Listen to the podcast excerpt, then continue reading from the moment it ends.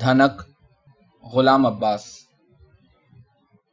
عرض حال، یہ افسانہ میں نے آج سے دو سال قبل لکھا تھا۔ اس وقت میں تصور بھی نہ کر سکتا تھا کہ اجرام فلکی کی تسخیر کے لیے انسانی مہمات اس قدر شدت اختیار کر لیں گی کہ اگلے دو ہی برس میں انسان کا چاند پر پہنچنا ممکن ہو جائے گا۔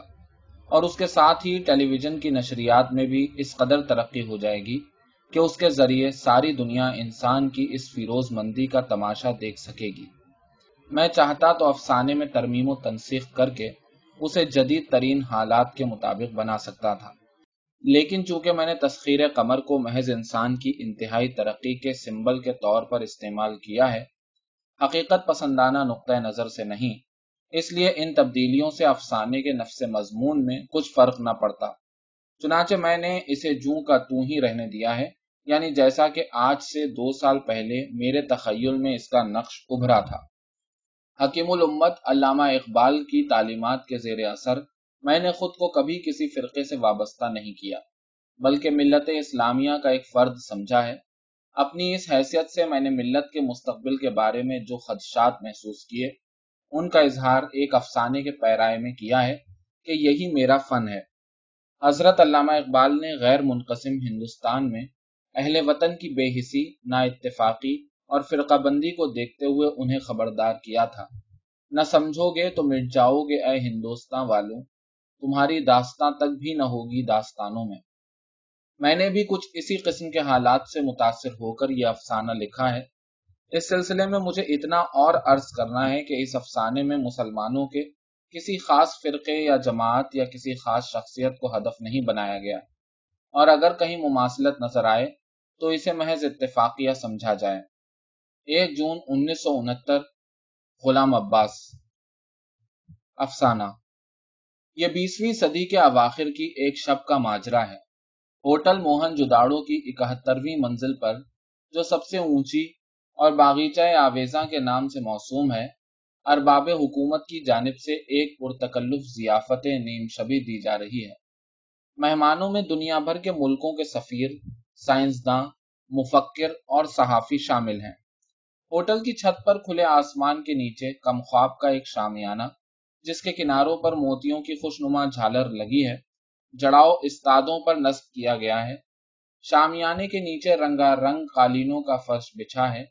یہ وہی قالین ہیں جو پٹسن کے سنہرے ریشے سے بنائے جاتے ہیں اور اپنی نفیس بنت، پائیداری اور نقش و نگار کی دلاویزی کے باعث دنیا بھر میں شہرت رکھتے ہیں۔ ان قالینوں پر تھوڑے تھوڑے فصل سے کشادہ اور آرام دہ مخملی صوفے رکھے ہیں، جن پر معزز مہمان اپنی بیگمات کے ساتھ متمکن ہیں۔ یہ مہمان جو پانچ بر اعظموں کے مختلف تمدنوں کی نمائندگی کرتے ہیں، اپنا اپنا پروقار قومی لباس پہنے ہوئے ہیں۔ ان کے جدا جدا ناک نقشے، ان کی مخصوص حرکات و سکنات ان کی الگ الگ بولیاں، ہر ملک کی عورت کا جدا گانا حسن، اس کی مختلف طرز آرائش و زیبائش، اس کے مخصوص کرشمہ و ادا دیکھنے والوں پر ایک محویت کا عالم تاری کر دیتے ہیں۔ ہر چند بظاہر کوئی ہنڈا، بلب، گیس یا ٹیوب لائٹ دکھائی نہیں دیتی، پھر بھی سارا پنڈال بقائے نور بنا ہوا ہے۔ جا بجا فوارے چھوٹ رہے ہیں، جن کی فواروں پر رنگ برنگی شعائیں پڑ رہی ہیں۔ باغیچہ آویزا میں قسم قسم کے پیڑ پودے کثرت سے لگائے گئے ہیں، جن کے پھولوں کی ملی جلی خوشبو دلوں میں ایک نشاد کی کیفیت پیدا کر رہی ہے۔ مہمانوں کے وسط میں ایک اونچی گول میز پر، جو کارچوبی کے کام کے ایک بیش قیمت میز پوش سے مزین ہے، ایک بڑا سا خوبصورت ریڈیو سیٹ رکھا ہے۔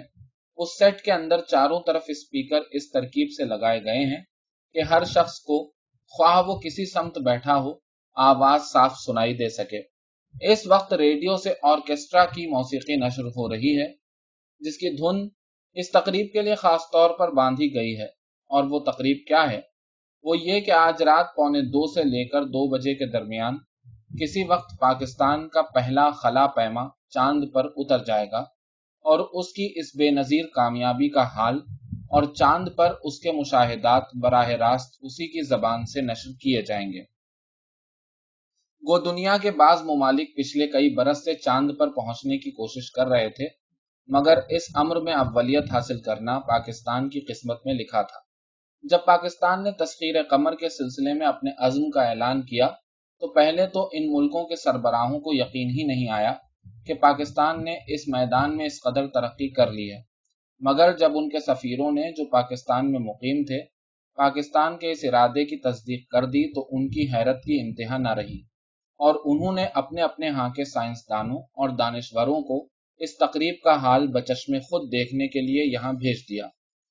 اس وقت رات کا ایک بج چکا ہے، مگر دنیا کے دور دراز حصوں سے آئے ہوئے ان مہمانوں میں سے کسی کے چہرے سے بھی تھکاوٹ یا کسل مندی کے آثار ظاہر نہیں ہوئے۔ اس کے برعکس جوں جوں وقت گزرتا جاتا ہے، وہ پہلے سے بھی زیادہ چاق و چوبند نظر آ رہے ہیں۔ ہوٹل کے خدام زرنگار وردیاں پہنے ہلکے پھلکے توام اور مشروبات کے تشت اٹھائے۔ مہمانوں کی توازوں میں مصروف ہیں۔ کچھ لوگ باہم گفتگو کر رہے ہیں۔ کچھ ریڈیو کی موسیقی سن رہے ہیں، جس کا سلسلہ کبھی کبھی منقطع ہو جاتا ہے۔ اور اناؤنسر آج رات کے پروگرام کی تفصیل یا کوئی مقرر چاند کی مہم کے سلسلے میں ابتدائی کامیابیوں کا حال سنانے لگتا ہے۔ کچھ مہمان جب بیٹھے بیٹھے اگتا جاتے ہیں تو شامیانے سے باہر نکل کر باغیچہ آویزاں کی پرفضا روشوں پر ٹہلنے یا گرد و نواح کا منظر دیکھنے لگتے ہیں۔ یوں تو شہر میں کئی عمارتیں، ہوٹل، موہن جداڑوں سے بھی اونچی اونچی ہیں، مگر مضافات اور سمندر کا جیسا دل فریب نظارہ باغیچہ آویزاں سے دکھائی دیتا ہے اور کہیں سے دکھائی نہیں دیتا۔ خصوصاً رات کے وقت تو جہازوں اور جزیروں کے مکانوں کی روشنیاں دور سے جھلملاتی ہوئی بہت ہی بھلی معلوم ہوتی ہیں۔ اس وقت فروری کا چاند اپنی پوری تابندگی کے ساتھ روئے زمین پر خنک چاندنی بکھیر رہا ہے۔ اس کا نظارہ بجائے خود ایک عجیب جاذبیت رکھتا ہے۔ مہمانوں کی نظریں بار بار اس کی طرف اٹھ جاتی ہیں اور وہ موجودہ تقریب کی مناسبت سے اور بھی محویت کے ساتھ اسے دیکھنے لگتے ہیں۔ آخر ڈیڑھ بجے کے قریب ریڈیو پر اعلان کیا گیا کہ سب مہمان اپنی اپنی نشستوں پر آ کر بیٹھ جائیں۔ اس وقت مہمانوں کے اشتیاق کی کیفیت دیکھنے سے تعلق رکھتی ہے۔ خصوصاً بعض خواتین پر تو اضطراب کسی حالت داری ہے، جس پر قابو پانے کے لیے انہوں نے اپنی مٹھیاں بھینچ رکھی ہیں۔ دم بھر میں سب لوگ جو ادھر ادھر بکھرے ہوئے تھے، اپنے اپنے صوفوں پر آ کر بیٹھ گئے۔ سب نے کان ریڈیو کی آواز پر لگا دیے۔ کچھ وقت اور انتظار میں گزرا۔ اس کے بعد اناؤنسر کی آواز یہ اعلان کرتی ہوئی سنائی دی۔ اب ہم اپنے سننے والوں کو چاند پر لیے چلتے ہیں، جہاں اس وقت اجرام فلکی پر انسانی فتوحات میں ایک نیا اور انوکھا اضافہ ہونے کو ہے۔ لیجیے ہمارے خلا پیما جو اس مہم کو سر کر رہے ہیں، آپ سے مخاطب ہوتے ہیں۔ اس اعلان کے ساتھ ہی ریڈیو سے ایسی گھڑگڑاہٹ سنائی دینے لگی، جیسی کسی دور دراز ملک کے اسٹیشن کو پکڑتے وقت سنائی دیا کرتی ہے۔ اس فضائی گڑبڑ کا سلسلہ چند لمحے جاری رہا۔ اس کے بعد ایک انسانی آواز اس شور میں سے ابھرنی شروع ہوئی۔ پہلے پہلے الفاظ صاف سنائی نہ دیے، مگر رفتہ رفتہ واضح ہوتے گئے۔ میں، کیپٹن آدم خان، ساکن ضلع جھنگ، عمر پینتیس سال آپ سے مخاطب ہوں۔ میرا خلائی جہاز اس وقت چاند کی سطح سے صرف پانچ ہزار فیٹ کی بلندی پر رہ گیا ہے۔ جہاز کی رفتار پچہتر میل فی گھنٹہ کر دی گئی ہے۔ مجھ کو چاند کی سطح بہت صاف نظر آ رہی ہے۔ یہ وہی سرزمین ہے جسے سائنسداں طوفانوں کے سمندر کے نام سے موسوم کرتے ہیں۔ عجیب نظارہ ہے، پرہول بھی اور دلکش بھی۔ لیجیے، اب بلندی صرف دو ہزار فیٹ رہ گئی ہے۔ جہاز کی رفتار چالیس میل فی گھنٹہ ہے۔ مجھے اس سفر میں بہم دلہ کسی قسم کا حادثہ پیش نہیں آیا۔ خدا نے چاہا تو میرا جہاز حسب توقع آہستگی کے ساتھ چاند پر اتر جائے گا۔ اب میں ایک ہزار فیٹ سے بھی کم بلندی پر ہوں۔ جہاز کی رفتار بتدریج بہت کم کی جا رہی ہے۔ لیجیے، اب میں صرف سات سو فیٹ چاند کی سطح سے بلند ہوں۔ پانچ سو فیٹ رفتار دس میل فی گھنٹہ۔ صرف ڈھائی سو فیٹ سو فیٹ الحمد للہ کہ میرا خلائی جہاز صحیح سلامت چاند کی سطح پر اتر گیا ہے۔ اس وقت پاکستانی گھڑیوں کے مطابق رات کا ایک بج کر اڑتالیس منٹ اور چار سیکنڈ ہوئے ہیں۔ پاکستان زندہ باد جلسے کے تمام شرکا نے جو دم سادھے بیٹھے تھے اور جن کے دل کی دھڑکن پل پل میں تیز تر ہوتی جا رہی تھی، ایک ساتھ اطمینان کا لمبا سانس لیا۔ ریڈیو سے خلا پیما کی آواز سنائی دینی بند ہو گئی اور اس کے بجائے قومی ترانہ بجنا شروع ہوا۔ سب لوگ تعظیمن کھڑے ہو گئے۔ جب ترانہ ختم ہوا تو جلسے کا پنڈال تالیوں کے شور اور نارہائے تحسین و آفرین سے گونج اٹھا۔ غیر ملکی سفیر سائنسداں اور اہل دانش اپنی نشستوں سے اٹھ اٹھ کر ارباب حکومت کے پاس جانے، ان سے مسافہ کرنے اور انہیں مبارکباد دینے لگے۔ یہ سلسلہ کچھ دیر جاری رہا۔ اس کے بعد ریڈیو سے پھر پہلے کی طرح گھڑگڑاہٹ سنائی دینے لگی۔ سب مہمان جلدی سے پھر اپنی اپنی جگہ آ بیٹھے۔ اب کے کیپٹن آدم خان کی آواز پہلے سے بھی زیادہ صاف سنائی دی۔ ابھی ابھی میں نے اپنا قومی پرچم طوفانوں کے سمندر کی سرزمین پر گاڑ دیا ہے۔ چاند کی سطح جمی ہوئی بھوبل کی طرح ہے۔ کہیں سخت، کہیں نرم، مگر اس میں پاؤں نہیں دھستے۔ جا بجا دراڑے اور گڑھے ہیں۔ کہیں کہیں یہ گڑھے بہت بڑے بڑے ہیں، جیسے آتش فشاں پہاڑوں کے دہانے ہوں۔ پرچم گاڑنے کے مقدس فریضے سے فارغ ہو کر میں نے سب سے پہلے اس کے سائے میں اس خدائے لم یزل کے حضور نماز شکرانہ ادا کی، جس کے فضل و کرم سے آج ہمارے ملک نے اپنا صحیح مقام پا لیا ہے۔ اور اب وہ دنیا کے سب سے زیادہ ترقی یافتہ اور طاقتور ملکوں کی صف میں شامل ہو گیا ہے۔ پاکستان پائند آباد۔ جلسے کا پنڈال ایک مرتبہ پھر نارہائے تحسین و آفرین سے گونج اٹھا۔ جب شور تھما تو خلا پیما کی آواز یہ کہتی ہوئی سنائی دی۔ آپ کو یہ تو معلوم ہی ہوگا کہ چاند میں دو ہفتے کا دن ہوتا ہے اور دو ہفتے کی رات۔ یہاں اس وقت دن ہے جس کو شروع ہوئے ہمارے حساب سے تقریباً چھتیس گھنٹے گزر چکے ہیں۔ میرے پاس اتنی آکسیجن موجود ہے کہ میں یہاں چاند کا پورا ایک دن بسر کر سکوں اور میرے خلائی جہاز میں اتنا ایندھن ہے کہ وہ مجھے بفضل خدا خیر و آفیت کے ساتھ وطن پہنچا سکے۔ لیجیے، اب میں آپ سے یہاں کے گرد و پیش کے حالات اور اپنے مشاہدات بیان کرتا ہوں۔ ابھی سپیدہ سہر نمودار نہیں ہوا تھا کہ کراچی سے سینکڑوں میل دور ایک قصبے کی چھوٹی سی مسجد میں ایک ملا صاحب نماز فجر کے بعد نمازیوں سے کہہ رہے تھے۔ ابھی ابھی میں نے اپنے ٹرانسسٹر پر یہ اعلان سنا ہے کہ پاکستان کا کوئی مردود شخص چاند پر پہنچ گیا ہے۔ خدا اس کو غارت کرے۔ برادران اسلام، یہ سری کفر ہے کہ جن اشیاء پر مشیت عزدی نے اسرار و رموز کے حجاب ڈال رکھے ہیں، انہیں سائنس اور نام نہاد ترقی کے نام پر بے نقاب کیا جائے۔ بھائیوں ہم نے اپنی اس چھچوری حرکت سے باری تعالیٰ کی جناب میں سخت گستاخی کی ہے۔ میرا دل گواہی دے رہا ہے کہ ان قریب ہم پر خدا قہار کا غضب نازل ہونے والا ہے۔ گاؤں اور قصبوں ہی کے نہیں، شہروں کے ملاؤں میں بھی اس خبر سے ہلچل مچ گئی۔ چنانچہ ایک شہر کی درسگاہ میں ایک ملا صاحب جو در پردہ شیر و سخن کا بھی مذاق رکھتے تھے، یوں نکتہ سنج تھے۔ باری تعالیٰ نے انسان کو زمین پر خلیفہ بنا کر بھیجا اور یہ اختیار بخشا کہ جا، وہاں جو جی میں آئے کرتا پھر۔ مگر انسان کا ناشکرا پن اور اس کی حوث ملک گیری دیکھو کہ اسے زمین کی لامحدود وسعتیں اپنے اعمال و افعال کے لیے تنگ معلوم ہوئی اور اس نے اپنے خالق ہی کے آستانہ خاص، اس کی آسمانی مملکت ہی پر، جو چاند، سورج اور ستاروں پر محیط ہے غاسبانہ قبضہ جمانے کی ٹھان لی۔ اللہ اللہ، انسان کے جنون نخوت کا کچھ ٹھکانہ ہے کہ اس نے فرشتوں کو تو سید زبوں قرار دے کر چھوڑ دیا اور خود یزداں ہی پر کمندیں پھینکنی شروع کر دی نعوذ باللہ من ذالک۔ اور پھر اگلے جمعے کو دارالسلطنت کی وسیع جامع مسجد میں، جہاں ہزاروں مسلمان نماز جمعہ کے لیے جمع ہوئے تھے، شہر کے ایک شیوا بیاں خطیب للکار للکار کر اپنے خطبے میں کہہ رہے تھے۔ مسلمانوں، تمہاری درس گاہوں میں جو شیطانی علوم پڑھائے جا رہے ہیں، جانتے بھی ہو ان کا لب لباب کیا ہے؟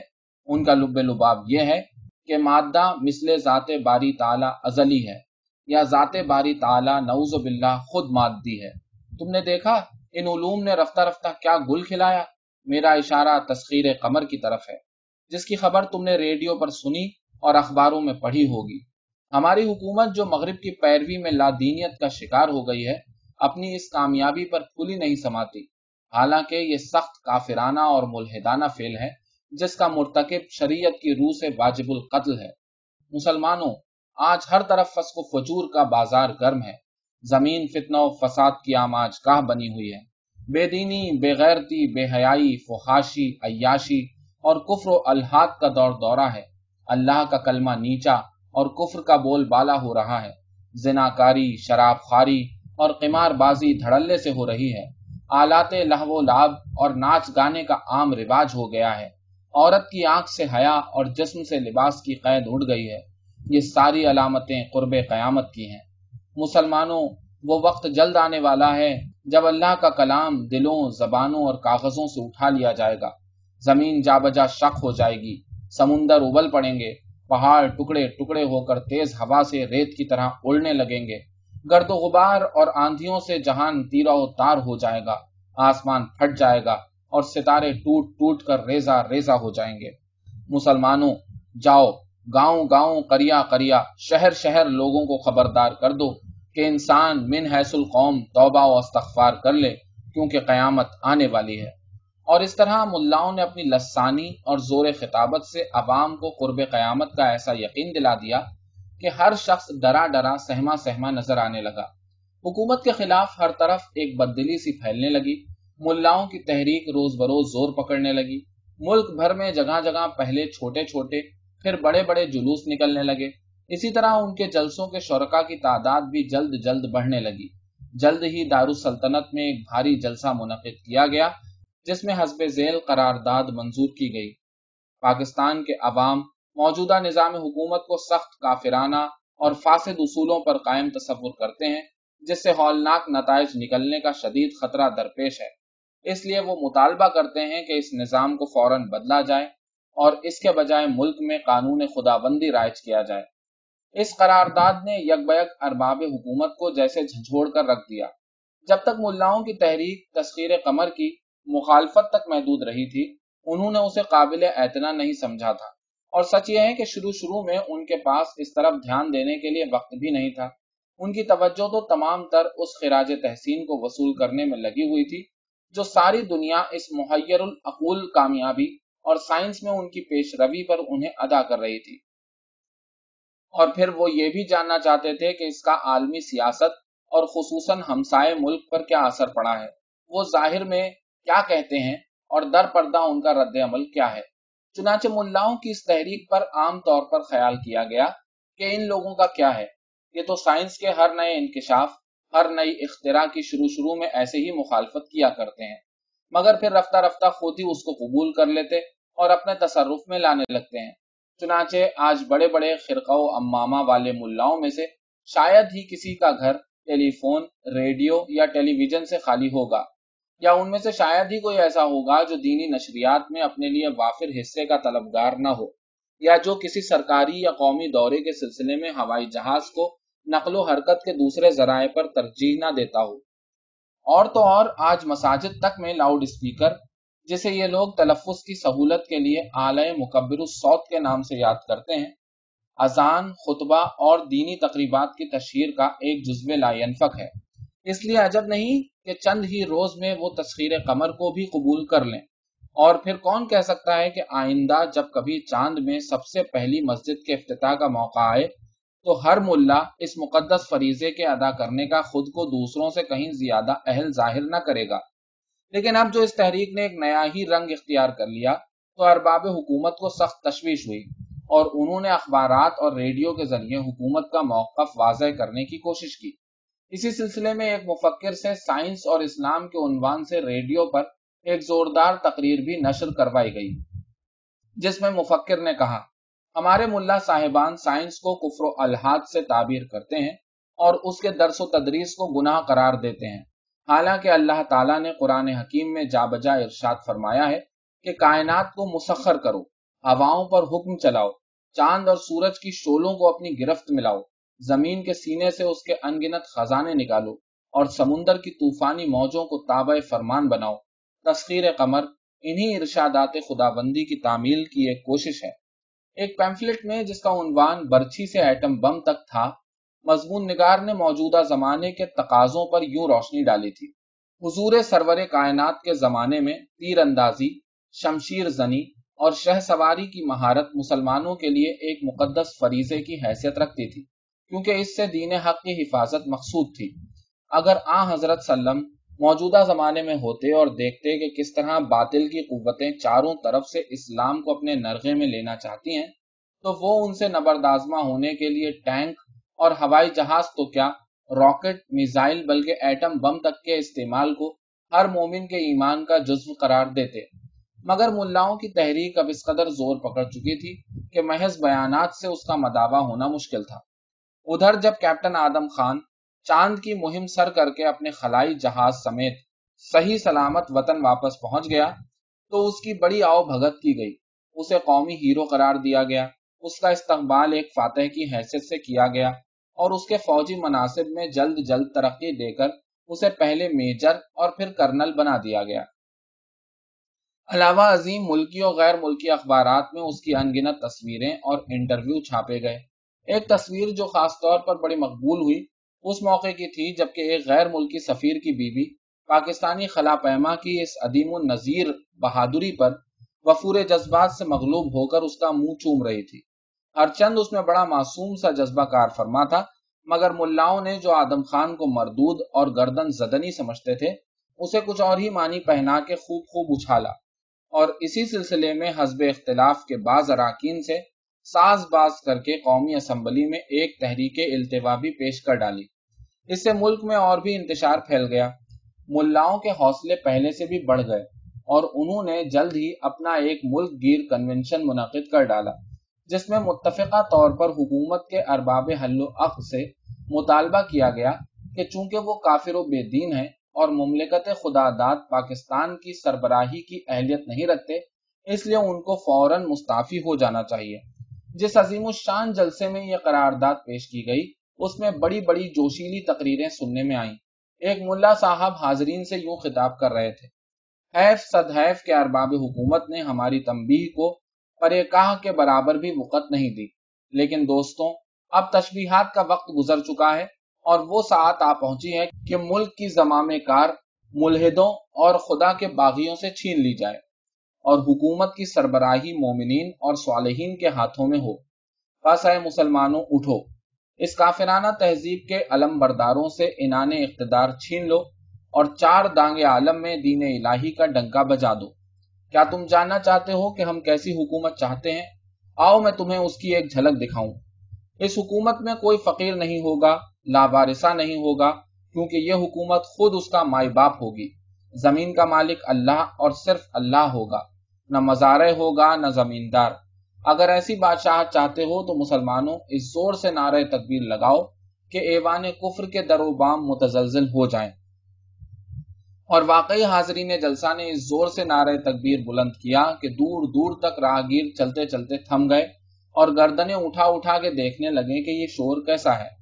اس کے بعد ایک چھوٹے سے قد کے ملا جن کی تقریر کا موضوع فی سبیل اللہ جہاد تھا، بڑے جوش سے اچھل اچھل کر کہنے لگے، ہم اللہ کے سپاہی ہیں، حکومت نے ہم کو سمجھا کیا ہے، وہ ہماری طاقت سے بے خبر ہے۔ اگر ہم نہ چاہیں تو نہ کہیں شادی بیاہ ہو، نہ میت کی تجہیز و تکفین عمل میں آئے۔ حکومت لاکھ اعلانات کرتی پھرے، میں کہتا ہوں دوربینیں لگا لگا کے دیکھے۔ ہوائی جہازوں میں بادلوں سے اوپر اوپر پرواز کرے، ٹیلی فون کے ذریعے دوسرے شہروں سے شہادتیں فراہم کرائے، مگر جب تک ہم اپنی ان گنہگار آنکھوں سے ہلال کو نہ دیکھ لیں، نہ عید کی خوشی ہو، نہ محرم کا سوگ۔ حکومت اس باب میں بارہا ہم سے متصادم ہو کر ہماری طاقت کا اندازہ کر چکی ہے۔ جب یوں کلم کھلا نعرہ بغاوت بلند ہونے لگے، تو کون حکومت اسے ٹھنڈے پیٹوں گوارا کر لے گی؟ چنانچہ ان تمام مقررین کو جنہوں نے اس جلسے میں اشتعال انگیز تقریریں کی تھی نقص امن کے خطرے کے تحت راتوں رات ان کے ٹھکانوں سے گرفتار کر لیا گیا اور ملک بھر میں دفعہ ایک سو چوالیس نافذ کر دی گئی، جس کی روح سے لاٹھیوں، تلواروں، برچھی بھالوں اور دوسرے ہتھیاروں کو لے کر چلنا، اینٹ، پتھر، تیزاب اور سوڈے کی بوتلوں کو دنگے فساد کی غرض سے جمع کرنا، پانچ یا زیادہ اشخاص کا اکٹھا ہونا ممنوع قرار دیا گیا۔ ان گرفتاریوں نے اور بھی آگ بھڑکا دی۔ حکومت کے اس فیل کو مداخلت فی الدین سمجھا گیا۔ لوگ اپنے مذہب سے خواہ کتنے ہی بیگانہ کیوں نہ ہو مگر ایک مرتبہ جب ان کو یقین دلا دیا جائے کہ یہ ان کے دین کی حرمت کا سوال ہے، تو یک بار کی ان کے مذہبی احساسات بیدار ہو جاتے ہیں اور وہ ایک جنون کسی کیفیت میں دین کی خاطر جان تک دے دینے سے دریغ نہیں کرتے۔ یہی حال اس تحریک کا ہوا۔ عوام میں ہر طرف ناراضگی پھیل گئی، لیکن چونکہ جلسوں جلوسوں پر پابندی عائد تھی اور وہ برملا غم و غصے کا اظہار نہ کر سکتے تھے اس لیے وہ ایک ایک دو دو کر کے مسجدوں میں پہنچنے لگے اور خود کو ملاؤں کی تحریک سے وابستہ کرنے لگے۔ رفتہ رفتہ تمام مسجدیں سیاسی کارروائیوں کا مرکز بن گئیں۔ دن رات رہنماؤں میں مشورے ہونے لگے۔ نمازیوں کو کھلم کھلا سرکشی پر آمادہ کیا جانے لگا۔ جب ملاؤں کو یقین ہو گیا کہ عوام پورے طور پر ہمارے ساتھ ہیں، تو انہوں نے ایک خاص دن ان گرفتاریوں کے خلاف احتجاج کرنے کے لیے مقرر کر دیا۔ اعلان میں کہا گیا کہ اس روز سارے ملک میں ہڑتال کی جائے گی اور حکومت کی نافذ کردہ دفعہ ایک سو چوالیس کو توڑنے کے لیے شہر کی ہر مسجد سے نماز فجر کے بعد جتھے روانہ ہوں گے، جن میں شرکا کی تعداد پانچ سے کسی صورت میں کم نہ ہوگی۔ یوم احتجاج کی صبح کو ابھی اندھیرا ہی تھا کہ حکومت نے شہر کی تمام چھوٹی بڑی مساجد کے باہر پولیس کی بھاری جمعیتیں متعین کر دی حزب اعلان نماز فجر کے بعد نمازیوں کے جتھے مسجدوں سے نکلنے شروع ہوئے۔ ہر شخص کو پھولوں کے ہار پہنائے گئے تھے اور اس کے کپڑوں پر عرق گلاب چھڑکا گیا تھا۔ پولیس نے ان لوگوں کو دھڑا دھڑ گرفتار کرنا شروع کر دیا۔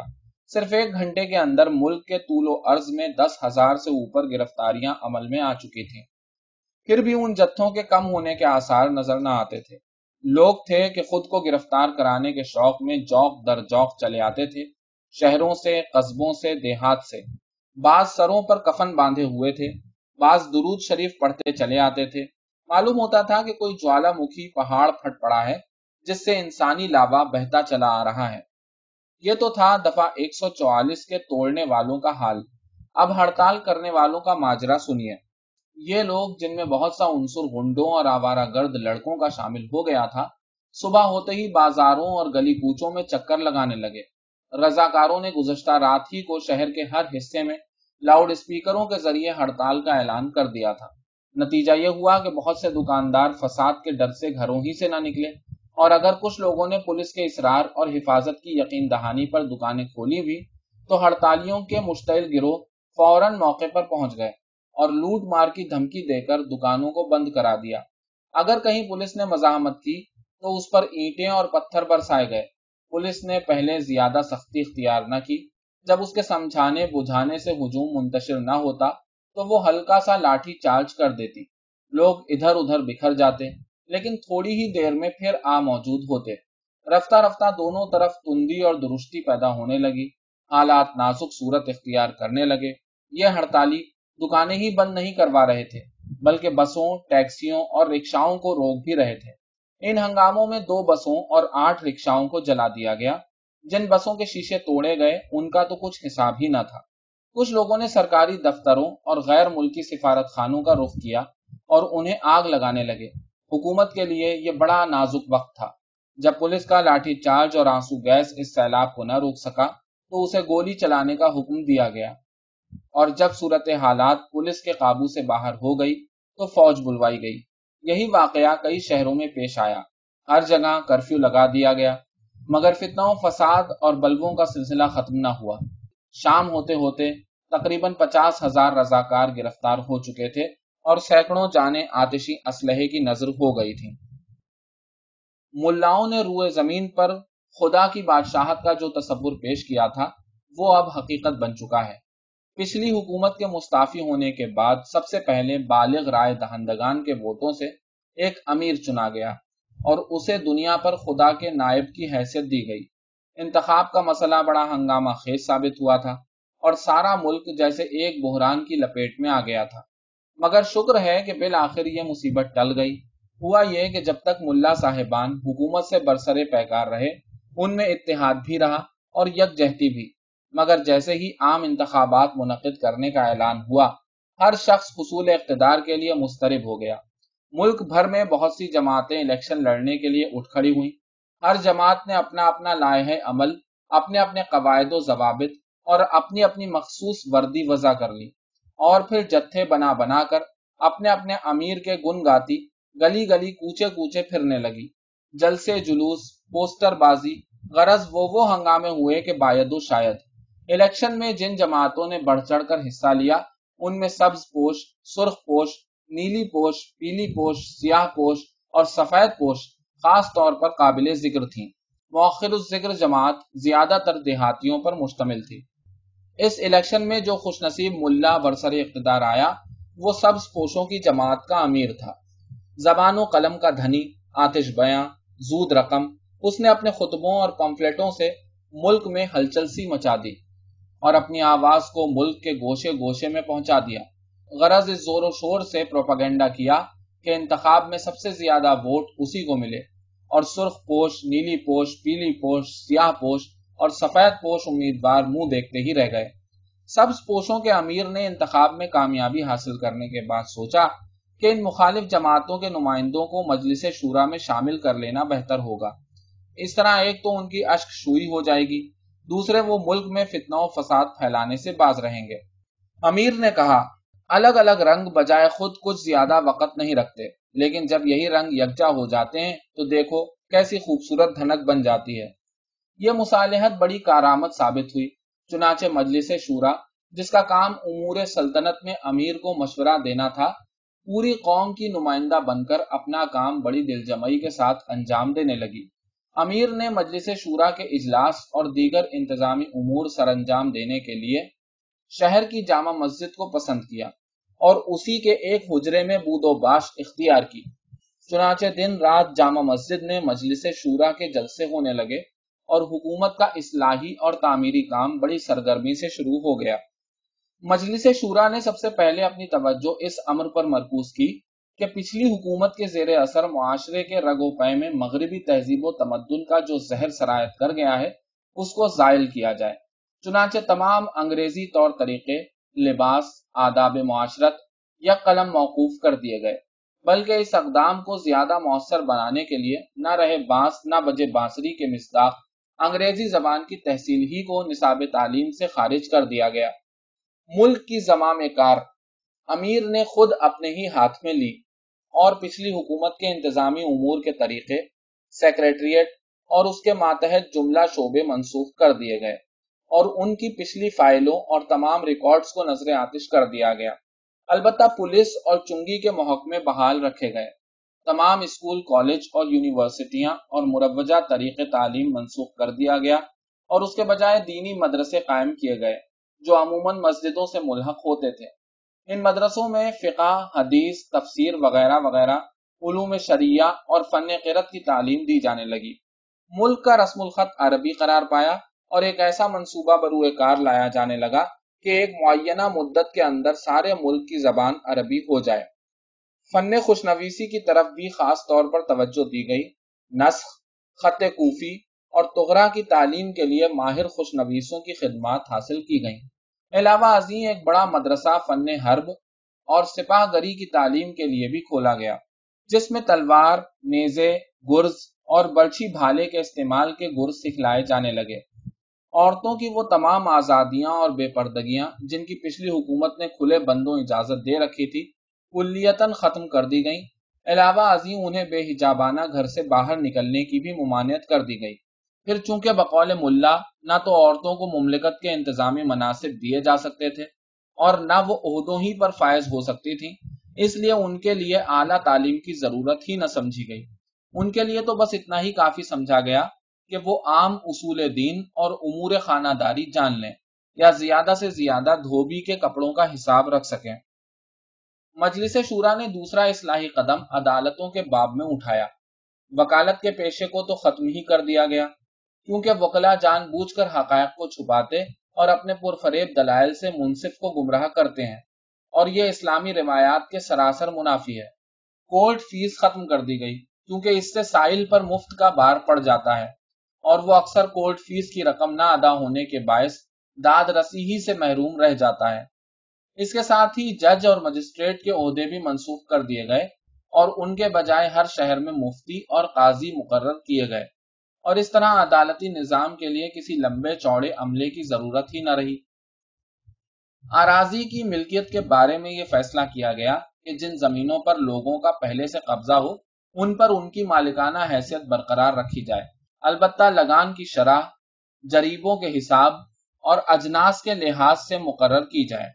اگر کسی شخص کے پاس زمین ہو اور وہ اس پر تین سال تک کھیتی باڑی نہ کر سکے یا اسے تعمیر یا کسی اور کام میں نہ لا سکے، تو وہ زمین متروکہ سمجھی جائے گی اور اسے دوسرا شخص کام میں لے آئے، تو اس پر عرضی دعویٰ نہ ہو سکے گا۔ ملک میں جہاں جہاں افتادہ زمینیں تھیں، ان کے متعلق اعلان کیا گیا۔ کہ جو شخص ان کو آباد کرے، اسی کی ملک ہو جائیں گی۔ فصل کی پیداوار میں زمیندار اور کاشتکار لگان کی رقم منہا کرنے کے بعد برابر کے حصے دار قرار دیے گئے۔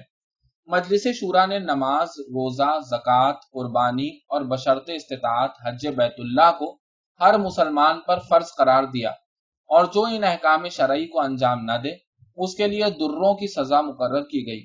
جائیداد پر جس میں اراضی، نقدی، زیور گائیں بھینسیں، اونٹ، گھوڑے بھیڑ بکری شامل تھی۔ زکوٰۃ کی شرح مالیت کا چالیسواں حصہ یعنی ڈھائی فیصد سالانہ ٹھہری۔ مسلمان دولت جمع کر سکتے ہیں اور اسے کاروبار میں بھی لگا سکتے ہیں، مگر یہ دولت ان کے مرتے ہی ان کے عزیز و اقارب میں تقسیم کر دی جائے گی اور اگر کوئی وارث نہ ہو تو ساری رقم بیت المال میں جمع کر دی جائے گی۔ غیر مسلم رعایا کو ضمی قرار دیا گیا۔ ان کو زکوٰۃ سے تو مستثنا کر دیا گیا، مگر ان پر جزیہ لگایا گیا، جو تقریباً ساڑھے تیرہ روپے سالانہ فی کس تھا۔ البتہ جو ضمی فوجی اسلام میں بھرتی ہونا پسند کریں، ان پر سے جزیے کی قید اٹھا لی جائے گی۔ بعض غیر مسلم اقوام نے جزیے کے خلاف آواز اٹھائی، مگر ان میں جو اہل دانش تھے، انہوں نے اپنے ہم مذہبوں کو سمجھایا کہ اس طرح ہمارے عمرہ اور اہل سربت کو زکوٰۃ سے چھٹکارا مل جائے گا۔ جو جزیے سے کئی گنا زیادہ ہو سکتی ہے اور انہوں نے جزیہ دینا منظور کر لیا۔ جرائم میں چور کے لیے ہاتھ کاٹنے کی سزا، غیر شادی شدہ زانی اور زانیہ کے لیے سو سو درے اور شادی شدہ کے لیے سنگ ساری کی سزا مقرر کی گئی۔ شہروں اور قصبوں میں جہاں جہاں تھیٹر اور سنیما تھے، سب کے سب دینی درس گاہوں یا یتیم خانوں میں تبدیل کر دیے گئے۔ ہوٹلوں اور کلب گھروں کی جگہ سرائیں بنا دی گئیں۔ وہ تمام کھیل جن سے مغربیت جھلکتی تھی مثلا cricket, football, hockey, tennis, golf, badminton وغیرہ بند کر دیے گئے۔ اور ان کے بجائے شہ سواری نیزہ بازی، چوگان بازی تیر اندازی کو اثر نو زندہ کیا گیا۔ نیز پہلوانی اور گرز زنی کے فن کو بھی فروغ دیا جانے لگا۔ اسلحہ سازی کے کارخانے سارے ملک میں وسیع پیمانے پر کھل گئے۔ لوہا اور فولاد ڈھال تلوار، نیزے، گرز اور برچھی بھالے کی صورت میں ڈھلنے لگے۔ مسلم رعایا کے ہر فرد کو بصورت مرد، ایک تلوار اور بصورت عورت، ایک خنجر کا مستحق قرار دیا گیا۔ چنانچہ جیسے ہی کوئی بچہ پیدا ہوتا، حکومت کے اہلکار تلوار یا خنجر لے کر اس کے گھر پہنچ جاتے۔ تلوار لباس کا جزو بن گئی۔ یہاں تک کہ سکے بھی کمر پر مشق رکھے، پہلو سے تلوار لٹکائے، گھروں میں پانی بھرنے لگے۔ یہی کیفیت دھنیوں اور کھڈ بنوں کی نظر آنے لگی۔ جب ملک میں تلوار کی مانگ بڑھی اور لوہے کی کمی محسوس کی جانے لگی، تو مکانوں کے آہنی پھاٹک اور جنگلے قومی ضرورت کے تحت اکھاڑے جانے لگے۔ ملک میں آتشی اسلحے کا ایک کارخانہ بھی کھولا گیا، جس میں بندوقیں، رائفلیں، پستول اور ان کے کارتوس اور گولیاں بنائی جانے لگی لیکن مجلس شورا نے آتشی اسلحے کا استعمال سوائے فوجی حکومت کے رعایا کے تمام افراد کے لیے ممنوع قرار دیا۔ ادب اور شعر و شاعری پر بھی کڑی پابندیاں عائد کر دی گئی اور عاشقانہ غزلوں، نظموں اور گیتوں کو تو ادب سے خارج ہی کر دیا گیا۔ کیونکہ ان سے ملک کی بہو بیٹیوں کے خیالات پر برا اثر پڑنے کا احتمال تھا۔ البتہ حمد و نعت، رجز، مرثیہ و سلام اور قومی لوریوں کو شاعری میں افضل ترین درجہ دیا گیا۔ ناول، افسانے اور ڈرامے چونکہ من گھڑت قصے ہوتے ہیں اور دروغ گوئی کو تقویت دیتے ہیں اس لیے معاشرے میں ان کی کوئی گنجائش نہ تھی۔ اخباروں میں ہر قسم کی تصاویر یہاں تک کہ کارٹون تک چھاپنے بند کر دیے گئے۔ مصوری، سنگ تراشی، موسیقی وغیرہ کو فنون لاہو و لاب قرار دے کر ان کی بھی کلی طور پر ممانعت کر دی گئی۔ قصب معاش میں ایسے تمام وسیلے حرام قرار پائے جن سے لوگ معاشرے کو اخلاقی یا مادی نقصان پہنچا کر روزی پیدا کرتے ہیں۔ چنانچہ شراب اور دوسری نشہ آور اشیاء کا بنانا اور بیچنا عصمت فروشی اور رقص و سرود کا پیشہ، نیز جواں گھڑ دوڑ، سٹے بازی، لاٹری، مہمہ بازی بند کر دی گئی۔ چونکہ سود خواہ کسی بھی شکل میں ہو حرام ہے، اس لیے ملک بھر میں بینک، انشورنس، انعامی بانڈ وغیرہ کے کاروبار قطن ممنوع قرار پائے۔ بینکوں کی تنسیق کے بعد دوسرے ممالک سے زر مبادلہ کے لین دین کے سلسلے خود بخود منقطع ہو گئے۔ اور اس کے ساتھ ہی بین الاقوامی منڈیوں میں اجناس کی خرید و فروخت معدوم ہو گئی۔ ڈاکٹر اور سرجن کے پیشے بھی ختم کر دیے گئے، کیونکہ ان کی دواؤں میں شراب کی آمیزش ہوتی ہے۔ اس کے بجائے طب یونانی اور جراحی کو حکومت کی سرپرستی میں لینے اور نصاب تعلیم میں شامل کرنے کا فیصلہ کیا گیا۔ نرس کا پیشہ موقوف کر دیا گیا۔ ان سب پیشوں کو ختم کرنے کا نتیجہ یہ ہوا کہ ملک میں لاکھوں اشخاص بے روزگار ہو گئے۔ مجلس شورا نے سفارش کی کہ انہیں زمینیں دے دی جائیں تاکہ وہ کھیتی باڑی کر کے اپنا اور بیوی بچوں کا پیٹ پال سکیں۔ مگر مشکل یہ آن پڑی کہ اچھی اچھی اور قابل کاشت زمینیں پہلے ہی سے اور لوگوں کے قبضے میں تھیں۔ جو باقی بچی تھیں، وہ یا تو بنجر تھیں یا ان کی مٹی میں سیم اور تھور کی بہتات تھی۔ چنانچہ انہیں کھیتی باڑی کے قابل بنانے کے لیے ان لوگوں کو بڑے جتن کرنے پڑے اور دور دور دریاؤں سے نہریں کھود کھود کر پانی لانا پڑا۔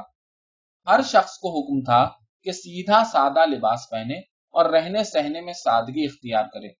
داڑھی رکھے اور لبیں کتروائے۔ کسی قسم کی شان و شوکت کا اظہار نہ کرے۔ نہ فضول خرچی اور اسراف میں پیسہ ضائع کرے۔ آرام طلبی اور تن آسانی کو ترک کرے۔ چنانچہ پیش بندی کے طور پر شہر کی دکانوں سے تعیش کی ساری چیزیں، مثلا refrigerator, air conditioner, washing machine, بجلی کے پنکھے چولہے، استریاں، چینی کے ضرور اور کراکری کا سامان اٹھوا دیا گیا۔ یہاں تک کہ ٹوتھ پیسٹ اور دانتوں کے برش تک کو معاشرے سے خارج کر دیا گیا۔ اس کے بجائے مسواک کے استعمال پر زور دیا گیا کہ اس سے بقول ملا فصاحت بڑھتی ہے۔ علاوہ ازیں عہد حاضر کی تمام اختراعات و ایجادات، مثلا radio, television, telephone, tape recorder, record changer, کیمرے وغیرہ کی فروخت پر پابندی لگا دی گئی۔ بجلی کی روشنی کا بیجا استعمال جرم ٹھہرا۔ کوکا کولا پاکولا اور تمام انگریزی طرز کے مشروبات ممنوع قرار دیے گئے۔ شہر میں جتنی اونچی اونچی عمارتیں تھیں، ان کی صرف اتنی ہی منزلوں کو جائز سمجھا گیا جو جامع مسجد کے گمبدوں مینار سے نیچی تھی باقی منزلوں کو منہدم کرا دیا گیا۔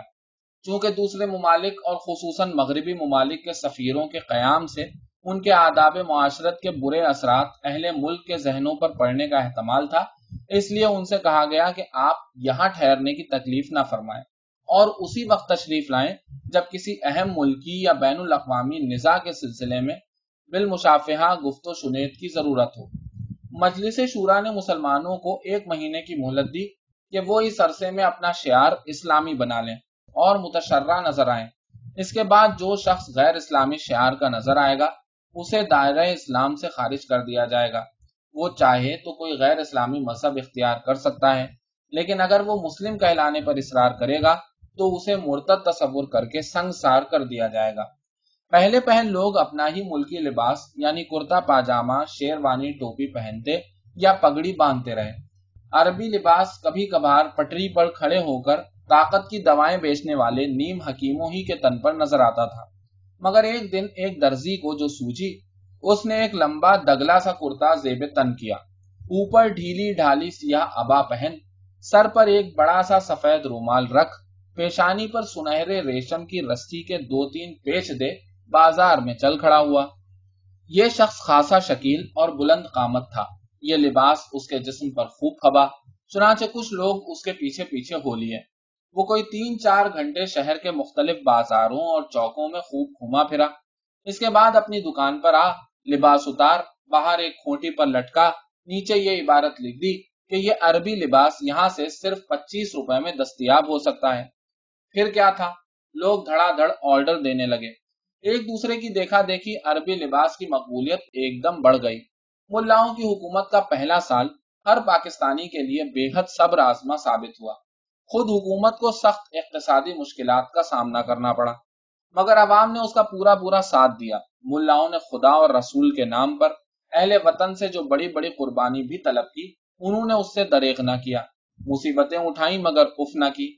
اس کے ساتھ ہی وہ سوم و سلاد کے بھی ایسے پابند ہو گئے کہ ان پر کسی محتسب کے مقرر کرنے کی ضرورت ہی نہ رہی۔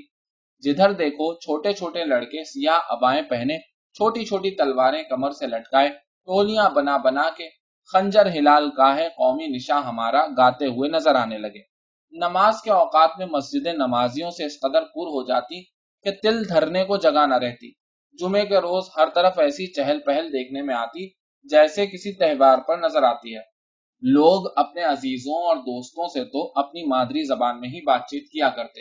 البتہ غیروں اور اجنبیوں سے ٹوٹی پھوٹی عربی میں ہم کلام ہوتے۔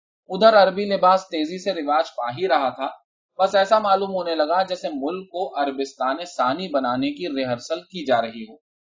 جہاں تک تہذیب مغربی کی تقلید، زناکاری، شراب خوری، قمار بازی، سود اور عورتوں کی بے پردگی کا تعلق تھا، ملاؤں کی حکومت کو ان کی تنسیخ یا ترمیم و اصلاح کے قوانین نافذ کرنے میں کوئی دشواری پیش نہ آئی۔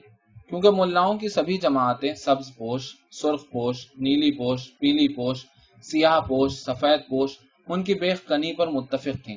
بلکہ ایسے معاملات میں ان کے پیشواؤں میں اس قدر ہم آہنگی پائی جاتی کہ وہ لوگ جو ملاؤں کے مختلف فرقوں میں پھوٹ پڑ جانے کا خدشہ محسوس کیا کرتے تھے، اطمینان کا سانس لینے لگے کہ بحمد اللہ ہمارے اندیشے باطل ثابت ہوئے۔ لیکن رفتہ رفتہ جب اسلام کے بنیادی اصول و عقائد ایمان و تقوی کا سوال پیدا ہونا شروع ہوا تو ان فرقوں میں انتشار و کشیدگی کی فضا پیدا ہونے لگی۔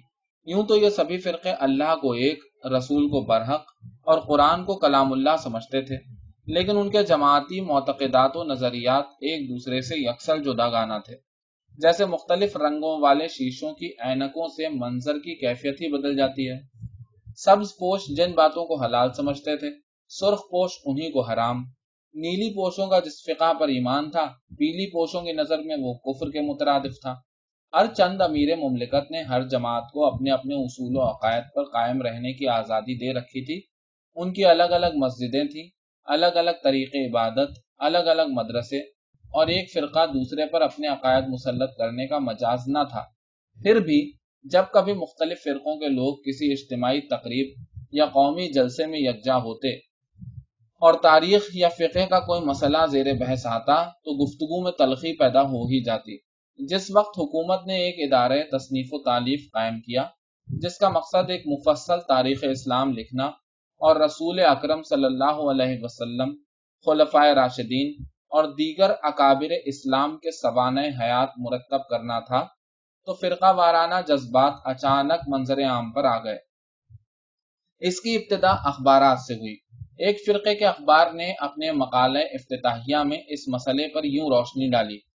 یہ کتب اگر کسی نجی ادارے کی جانب سے شائع کی جائیں تو ہمیں اس پر چندہ اعتراض نہ ہو۔ قابل اعتراض امر تو یہ ہے کہ ان پر حکومت کی مہر ہوگی اور اس طرح یہ پوری قوم کے خیالات کی نمائندہ تصور کی جائیں گی۔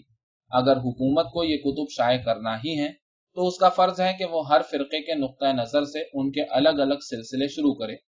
اس پر اخبارات میں ایک طویل بحث چھڑ گئی۔ بعض اس کے حق میں تھے، بعض اسے اصراف بیجا تصور کرتے تھے، اور بعض کا کچھ اور ہی نظریہ تھا۔ یہ مسئلہ کئی روز تک مجلس شورا کے بھی زیر غور رہا، اور جب اس کا کوئی مناسب حل نہ مل سکا، تو امیر نے فی الحال تصنیف و تعلیف کا کام ہی رکوا دیا۔ مگر اب ملک کی فضا مقدر ہونی شروع ہو چکی تھی۔ بدقسمتی سے انہی دنوں ایک ایسا واقعہ پیش آیا، جس نے مختلف فرقوں کے جذبات کو مشتعل کر دیا۔ ہوا یہ کہ ایک دن جب سرخ پوش اپنے علاقے کی مسجدوں میں نماز فجر پڑھنے گئے، تو بعض مسجدوں کی دیواروں پر جلی حروف میں ایسے کلمات لکھے ہوئے پائے گئے، جن سے اس جماعت کے بعض اکابر کی بے حرمتی ہوتی تھی۔ اس سے سرخ پوشوں کے غصے اور رنج کی حد نہ رہی۔ ان کا ایک وفد امیر کی خدمت میں حاضر ہوا۔ امیر نے اس کی شکایت بڑی ہمدردی سے سنی۔ پھر مجلس شورا سے کہا کہ اس معاملے کی پوری پوری تفتیش کی جائے۔ اور مجرموں کو گرفتار کر کے قرار واقعی سزا دی جائے۔ جب دو دن تک مجرم گرفتار نہ کیے جا سکے، تو تیسرے روز اسی قسم کا واقعہ سبز پوشوں کی مسجدوں میں پیش آیا۔ سبز پوشوں کو اس امر میں ذرا شک نہ تھا کہ یہ کارروائی سرخ پوشوں نے انتقامی طور پر کی ہے۔ وہ سرخ پوش بڑی شد و مت سے اپنی بریت ظاہر کر رہے تھے۔ اسی روز سبز پوش نوجوانوں نے اپنے غم و غصے کے اظہار کے لیے نماز ظہر کے بعد ایک جلوس نکالنا ضروری سمجھا۔ جب تک یہ جلوس ان کے اپنے محلوں میں گھومتا رہا، اس سے کسی نے تعرض نہ کیا۔ یہاں تک کہ نیلی پوشوں، پیلی پوشوں، سیاہ پوشوں اور سفید پوشوں کے محلوں میں بھی خیریت ہی گزری۔ مگر جیسے ہی یہ جلوس سرخ پوشوں کے علاقے میں پہنچا، تو ایک تو وہ بے حد لمبا ہو گیا، دوسرے اس کے ناروں میں زیادہ تندی و تلخی پیدا ہو گئی۔ ایک آدھ جگہ اینٹ پتھر پھینکے جانے کی خبر بھی آئی، مگر شکر ہے کہ بے بنیاد ثابت ہوئی۔ پھر بھی دونوں فرقوں کے جذبات سخت مشتعل ہو گئے تھے۔ دونوں طرف کے نوجوان بات بات پر تلواریں سوتے لیتے تھے۔ اس پر حکومت کے لشکریوں کے لیے بیچ بچاؤ کرنا ضروری ہو گیا۔ اس کوشش میں تین چار لشکری زخمی تو ہوئے، مگر حالات پر قابو پا لیا گیا۔ اگلے روز دونوں فرقوں کے اخباروں نے اس واقعے پر خوب خوب حاشیے چڑھائے اور ایک دوسرے پر کھلم کھلا چوٹیں کی امن چین کے چند ہی روز گزرنے پائے تھے کہ ایک اور واقعہ پیش آیا۔ جو پہلے سے کہیں زیادہ سنگین تھا۔ ہوا یہ کہ ایک رات نماز مغرب کے بعد کوئی شخص سیاہ پوشوں کی ایک مسجد میں چپکے سے ایک بم رکھ کر چلا گیا۔ جب یہ بم پھٹا تو خوش قسمتی سے اس وقت مسجد میں کوئی نمازی موجود نہ تھا۔ بس مسجد کا ایک تاخی شہید ہوا۔ اس واقعے سے لوگوں کی توجہ سرخ پوشوں اور سبز پوشوں کے جھگڑے سے ہٹ کر سیاہ پوشوں کی طرف منتف ہو گئی۔ سیاہ پوشوں کے اخباروں نے چیخ چیخ کر آسمان سر پر اٹھا لیا۔ وہ کئی روز تک اپنی مسجد کے تاخ کی شہادت کا سوگ منایا کیے یہاں تک کہ ایک اور سانحہ اہل ملک کی توجہ کا مرکز بن گیا۔ اب کے یہ ہوا کہ پیلی پوشوں کے ایک مستحد نماز عشاء سے فارغ ہو کر مسجد سے گھر کی طرف جا رہے تھے کہ کسی نے ایک تاریخ گلی سے نکل کر ان کی پیٹھ میں خنجر گھونپ دیا اور خود فرار ہو گیا۔ مستحد کی چیخ سن کر بہت سے پیلی پوش جمع ہو گئے۔ کچھ قاتل کی تلاش میں دوڑے، مگر اس کا کہیں پتہ نہ تھا۔ مستحد کو اٹھا کر مسجد میں لے گئے، مگر ان کی حالت نازک تھی۔ زخم کاری لگا تھا۔ چنانچہ جب فجر کی اذان ہو رہی تھی تو وہ دم توڑ چکے تھے۔ پیلی پوشوں کے غیظ و غضب کا کچھ ٹھکانہ نہ رہا۔ ایک پیلی پوش اخبار نے سیاہ ہاشیوں کے ساتھ اپنے مستحد کی شہادت پر بڑا پرزور اور دردناک مقالہ لکھا۔ اس کا مقتے کا بند یہ تھا، قاتل کا اب تک گرفتار نہ ہونا ثابت کرتا ہے کہ یہ واقعہ کسی منظم سازش کا نتیجہ ہے۔ معلوم ہوتا ہے کہ قتل کا منصوبہ پہلے سے بہت سوچ سمجھ کر بنایا گیا تھا۔ اس واقعے سے اس المناک حقیقت کا بھی انکشاف ہوتا ہے کہ حکومت پیلی پوشوں کے جو اقلیت میں ہیں، جان و مال کی حفاظت سے قاصر ہے۔ امیر مملکت نے جنہیں اس واقعے کا انتہائی صدمہ پہنچا تھا، فوری طور پر مجلس شورا کا اجلاس طلب کیا۔ یہ اجلاس کئی دن تک جاری رہا، مگر کسی کو کوئی ایسی تدبیر نہ سوچی جس سے پیلی پوشوں کی اشک شوئی ہو سکے۔ اور حکومت کو ان کا اعتماد پھر سے حاصل ہو سکے۔ اس اجلاس میں مجلس شورا کے ایک رکن نے کہا، ہمارے پاس اس امر کا کیا ثبوت ہے کہ اس قتل کا یا اس سے قبل کے واقعات کا مرتکب پاکستان کا کوئی باشندہ ہی ہوا ہے؟ اگر وہ پاکستانی ہوتا تو اب تک ضرور اس کا سراغ مل گیا ہوتا۔ مجھے یقین ہے کہ یہ تقریبی کاروائیاں ملک میں پھوٹ ڈلوانے کی یہ کوششیں ضرور کسی ایسے ہمسائے ملک کے جاسوسوں کی ہیں جو ہم سے پیر رکھتا ہے۔ اور ہماری تباہی کے در پہ ہے ان دنوں جبکہ آمد و رفت کے وسائل ایسے آسان ہیں، نہ معلوم کتنے غیر ملکی ایجنٹ پاکستانیوں کا بھیس بنائے پھر رہے ہیں۔ کچھ دیر تک اجلاس پر سکوت تاری رہا۔ اس کے بعد دوسرا رکن بولا ہاں یہ ممکن ہے، لیکن میں پوچھتا ہوں کیا ہمارے اخبارات بھی جو ملک میں انتشار پھیلا رہے ہیں، ہمارے دشمنوں کے ایجنٹ ہیں؟ اس پر ایک اور رکن نے کہا، ہم نے مغربی تہذیب کی بہت سی بدتوں کو منسوخ کر دیا۔ مگر افسوس، اخباروں کی طرف کسی کا دھیان نہ گیا۔ امیر نے جو اپنے ہی خیالوں میں کھوئے ہوئے تھے اور اس گفتگو سے بے تعلق معلوم ہوتے تھے، ایک آہ سرد بھری اور کہا، کاش قاتل پکڑا جاتا۔ ملک کی فضا روز بروز زیادہ بگڑتی جا رہی تھی۔ اب اکا دکا آدمیوں پر حملے ہونا عام بات ہو گئی تھی۔ اس پر ملک کی تمام جماعتیں اپنی اپنی حفاظت کے لیے رضاکار بھرتی کرنے لگی تھی کیونکہ فوجی حکومت پر سے ان کا اعتماد اٹھتا جا رہا تھا۔ چند ہی دنوں میں سرخ پوشوں، سبز پوشوں، نیلی پوشوں، پیلی پوشوں، سیاہ پوشوں اور سفید پوشوں نے ہزاروں کی تعداد میں رضاکار بھرتی کر لیے ان رضاکاروں کے دستے اپنی اپنی جماعت کے مخصوص رنگ کی وردیاں پہنے، سوائے بندوق کے باقی سب ہتھیاروں سے لیس، اپنا اپنا فریرا لہراتے، بڑے بڑے بازاروں اور چوکوں میں کھلے بندوں، فوجی مشقیں کرتے دکھائی دینے لگے۔ شہر کی تمام دکانیں سرے شام ہی بند ہو جاتی۔ لوگ گھروں میں پہنچتے تو آفیت کا سانس لیتے۔ کہیں وقت بے وقت آنا جانا ہوتا تو جتھے بنا بنا کر جاتے۔ ایک دفعہ ایک بڑے بارونق بازار میں این روز روشن ایک شخص کی لاش پائی گئی۔ یہ شخص جو عربی لباس پہنے تھا، اوندھے منہ پٹری پر گرا پڑا تھا۔ اس کی ناک اور منہ سے خون جاری تھا۔ پل بھر میں سبز پوشوں، سرخ پوشوں، نیلی پوشوں، پیلی پوشوں، سیاہ پوشوں اور سفید پوشوں کے ٹھٹ کے ٹھٹ لگ گئے۔ سرخ پوش کہتے تھے کہ ہمارے آدمی کو ظالم سبز پوشوں نے مار ڈالا۔ سبز پوش کہتے تھے کہ ایک غریب سبز پوش سرخ پوشوں کے کینے کا شکار ہو گیا۔ چونکہ متوفی کسی خاص فرقے کا لباس پہنے ہوئے نہ تھا، اس لیے نیلی پوش، پیلی پوش، سیاہ پوش، سفید پوش بھی اس پر اپنا اپنا حق جتانے لگے تھے۔ قریب تھا کہ جھگڑا بڑھ جاتا، مگر اتنے ہی میں ایک بے پردہ عورت مجمے کو ہٹاتی ہوئی لاش کے قریب پہنچی اور اس کو پہچان کر اس سے لپٹ گئی۔ معلوم ہوا کہ متوفی اس کا شوہر تھا۔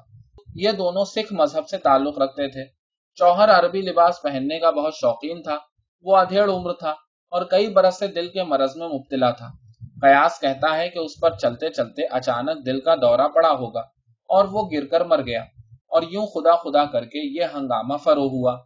غرض صورتحال اس قدر نازک ہو گئی کہ امیر نے فوجی حکومت کے نام حکم جاری کر دیا کہ اپنے دستے شہر کے ناکوں پر متعین کر دو۔ اور دن رات بازاروں اور گلی کوچوں میں گشت کرتے رہو اور جہاں مفسدوں اور فتنہ پردازوں کو دیکھو، گرفتار کر لو اور اگر وہ مزاحمت کریں تو انہیں گولی مار دو۔ اس میں کسی فرقے یا جماعت کا لحاظ نہ کیا جائے۔ امیر خود بھی مجلس شورا کے اراکین کے ہمراہ اکثر شہر میں گشت کرتے۔ وہ ہر فرقے کے لوگوں سے ملتے اور انہیں اتحاد برد باری اور صبر کی تلقین کرتے۔ اور جو دن بھی خیر و عافیت سے گزر جاتا اس کی شب کو وہ دیر دیر تک جامع مسجد میں سر بسجود رہتے اور خضوع و خشوع کے ساتھ شکرانہ خدا بندی ادا کیا کرتے۔ ایک رات وہ جامع مسجد کے سہن میں کچھ زیادہ ہی دیر سجدے میں گرے رہے۔ جب پہلے صبح کاذب اور پھر صبح صادق نمودار ہوئی، تب بھی وہ سرب سجدہ ہی رہے۔ پھر جب نمازی حزب معمول سہن مسجد میں نماز فجر کے لیے جمع ہوئے، اس وقت بھی انہوں نے سجدے سے سر نہ اٹھایا۔ اس پر لوگوں کو کچھ تشویش ہوئی۔ قریب آ کر دیکھا تو امیر شہید ہوئے پڑے تھے۔ زہر میں بجھا ہوا ایک خنجر ان کے پہلو میں گھونپا ہوا تھا۔ امیر مملکت کی شہادت کی خبر آنے واحد میں دارالخلافہ کے گوشے گوشے میں پھیل گئی۔ پھر کیا تھا؟ ان کے پیروں سبز پوش غیظ و غضب سے دیوانے ہو گئے۔ وہ القصاص القصاص چلاتے ہوئے سرخ پوشوں کے محلوں کی طرف چڑھ دوڑے۔ ادھر گھروں سے سینکڑوں لوگ نیزے، تلواریں اور برچھی بھالے لے لے کر نکل پڑے۔ ہر طرف تلوار چلنے لگی۔ آہو بکا، فریاد و فغاں کی صدائیں اٹھنے لگی زمین بے گناہوں کے خون سے رنگین ہونے لگی۔ مارو ان ناپاک سبزوں کو، لینا ان پلیت سرخوں کو۔ کے نعرے بلند ہونے لگے۔ رفتہ رفتہ رنگوں کی کوئی قید نہ رہی اور نیلے، پیلے، سیاہ و سفید بھی مار دھاڑ میں شامل ہو گئے۔ کچھ لوگوں نے مسجدوں پر یورش کی، ممبروں کو توڑ پھوڑ ڈالا۔ مسجدوں کی دیواروں پر بزرگان دین کے ناموں کے جو کتبے لگے تھے انہیں نوچ کھسوٹ کر اتار ڈالا۔ بعض شقی گھروں میں گھس گئے اور عورتوں کی بے حرمتی کرنے لگے۔ عورتیں روتی، پیٹتی اور بچے بلکتے تھے، مگر کوئی ان کی فریاد سننے والا نہ تھا۔ گھنٹے بھر کے اندر تمام بازار اور گلی کوچے لاشوں سے پٹ گئے۔ ادھر حکومت کے لشکری الگ بندوقیں چلا چلا کر بلوائیوں کو موت کے گھاٹ اتار رہے تھے۔ سڑکوں پر ہزاروں لاشیں بے گورو کفن پڑی نظر آنے لگی ابھی یہ ہنگامہ کشت و خون برپا ہی تھا۔ کہ دفتن فضا میں ایسی آوازیں گونجنے لگی جیسی بمبار تیاروں کے اڑنے اور ٹینکوں کے چلنے سے پیدا ہوتی ہیں۔ یہ تیارے اور ٹینک پاکستانی فوجیوں کے نہ تھے ایک صحرائے لپ و دق ہے جس پر چودھویں کا پورا اور گول چاند اپنی پوری تابندگی کے ساتھ چاندنی بکھیر رہا ہے۔ جس طرف نگاہ اٹھتی ہے، ریت ہی ریت دکھائی دیتی ہے۔ جس کے ذرے چاندی کی طرح چمک رہے ہیں۔ ریت میں کہیں نشیب ہیں، کہیں فراز۔ کہیں ریت کے اونچے اونچے ٹیلے، جن پر آہو خرام بے پرواہی میں مصروف ہیں۔ جب کبھی کوئی قافلہ ادھر سے گزرتا ہے، تو یہ آہو چوکڑیاں بھرتے ہوئے کوسوں دور نکل جاتے ہیں۔ دور دور تک آبادی کا نشان نہیں، البتہ کہیں کہیں ایسے کھنڈر ضرور پائے جاتے ہیں، جن کو دیکھنے سے گمان ہوتا ہے کہ یہاں کبھی کوئی متمدن شہر آباد ہوگا۔ ہر طرف خاموشی چھائی ہوئی ہے، جو ایک عجیب اداسی کی کیفیت لیے ہوئے ہے۔ اچانک افق پر کچھ دھبے سے نمودار ہوئے۔ جب کوئی قافلہ آتا ہے تو پہلے یوں ہی دھبے سے دکھائی دیتے ہیں، جو رفتہ رفتہ پھیلتے جاتے ہیں۔ اور ایسا نظر آنے لگتا ہے جیسے کوئی لمبا سانپ بل کھاتا ہوا آ رہا ہو۔ رفتہ رفتہ اونٹوں کے گلے میں پڑی ہوئی گھنٹیوں کی آواز خودی خواہ کے لہن کے ساتھ مل کر دھیمی دھیمی سنائی دینے لگتی ہے۔ چوں چوں قافلہ قریب آتا جاتا ہے، آوازیں بلند ہوتی جاتی ہیں۔ یہاں تک کہ قافلے کے محافظ لشکریوں کے نیزے چاندنی میں چمکتے ہوئے نظر آنے لگتے ہیں۔ لیکن یہ دھبے جو افق پر نظر آئے، نہ تو پھیلے اور نہ انہوں نے سانپ کی شکل ہی اختیار کی۔ البتہ وہ بڑے بڑے ضرور ہوتے گئے۔ نہیں، یہ کوئی قافلہ تو نہیں، بلکہ چند مسافر ہیں۔ جب یہ قریب پہنچے تو معلوم ہوا کہ چار اونٹ چلے آ رہے ہیں، جن پر دو مرد اور دو عورتیں سوار ہیں۔ ان چاروں نے مغربی لباس پہن رکھا ہے۔ اگلے اونٹ کی مہار ایک شخص نے پکڑ رکھی ہے، جو اربوں کا سا دگلا لباس پہنے اونٹ کے قدم بقدم چل رہا ہے۔ معلوم ہوتا ہے کہ یہ کوئی انگریز یا امریکن سیاح ہے جو بندرگاہ کے ہوٹل سے گائیڈ کے ہمراہ چاندنی میں گرد و نواح کی سیر کو نکلے ہیں۔ مرد ادھیڑ عمر ہیں اور عورتیں بھی جوانی کی منزل سے گزر چکی ہیں، مگر چاروں چاقو چوبند اور شاداؤں فرحا نظر آتے ہیں۔ ان کے کہے اونٹوں کی گھنٹیوں کی آواز میں گڑمڈ ہو کر اس منظر کی اداسی پر ایک تصحیق کسی کیفیت پیدا کر رہے ہیں۔ ایک عورت نے اپنی اونچی اور خراجدار آواز میں اپنے ساتھ والے مرد سے کہا ڈیک دیکھو یہاں کا منظر کتنا دل فریب ہے۔ ذرا گائیڈ سے پوچھو، ابھی کتنا اور آگے جانا ہے۔ مگر یہ پوچھنے کی نوبت ہی نہ آئی، کیونکہ گائیڈ چلتے چلتے خود ہی ٹھہر گیا۔ ساتھ ہی گھنٹیوں کی آواز بھی تھم گئی۔ چاروں سیاح گردنے گھما گھما کر گرد و پیش کا منظر دیکھنے لگے۔ گائیڈ نے کھنکھار کر انہیں اپنی طرف متوجہ کیا۔ پھر وہ ریت پر ایک خاص جگہ جہاں کچھ کھنڈر پتھروں کی صورت میں پڑے تھے، اشارہ کر کے ٹوٹی پھوٹی انگریزی میں کہنے لگا، صاحب، یہی وہ جگہ ہے جہاں غنیم کے حملے سے پہلے ہوٹل موہن جداڑو ہوا کرتا تھا، جس کی اکہتر منزلیں تھیں اور جہاں پہلی مرتبہ پاکستانی خلا پیما نے چاند سے ریڈیو پر پیغام بھیجا تھا۔